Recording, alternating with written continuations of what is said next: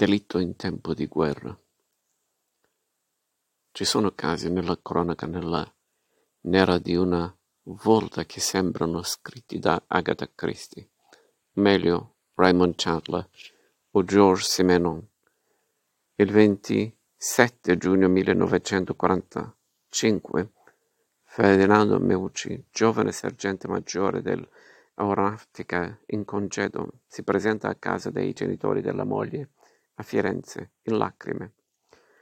Si erano sposati due anni prima e lei, 18 anni, bellissima, con un sorriso da copertina. Lui, sottufficiale richiamato per la guerra. Poi c'era stato l'8 settembre.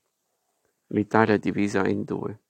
Ferdinando era finito con i tedeschi a Bassano del Grappa e Elda con lui. Tutto bene.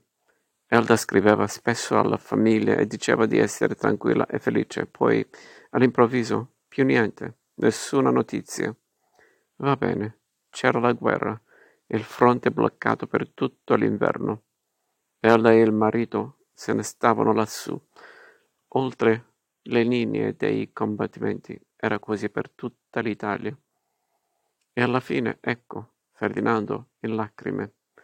Elda loro amata figlia e sua adorata moglie, era morta, sotto un bombardamento, un brutto bombardamento che aveva distrutto tanti edifici, tra cui la casa in cui vivevano.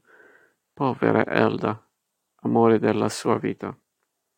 Ma non era vero, e infatti, poco dopo la liberazione, il fratello e il cugino di Elda, non avendo più sue notizie erano andati a cercarla a Bassano, dove gli avevano detto che sì, certo, purtroppo Elda era morto, ma l'aveva uccisa lui, Ferdinando. C'era un sottotenente che si era innamorato della bellissima Elda e del suo sorriso da copertina. Ferdinando si era fatto prendere da una violenta e immotivata gelosia e un giorno che li aveva visti parlare assieme aveva sparato alla moglie e l'aveva uccisa.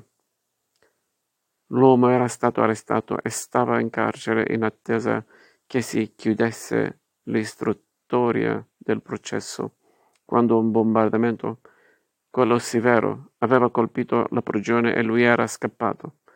Era convinto che le bombe avessero distrutto anche la cancelleria del tribunale in cui stavano gli atti che lo riguardavano, restituendogli una verginità penale, e invece, sfortuna, l'edificio si era salvato.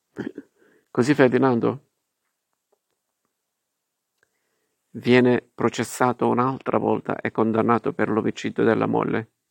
Sei anni, di cui quattro condannati subito. Perché per quattro sia un caso di da giallo alla Raymond Chandler o Georges Simenon.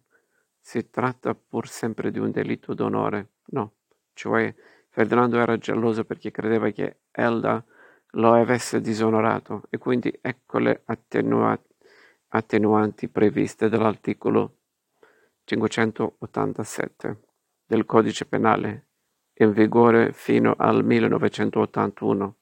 Tutto giusto, tutto regolare. No, no.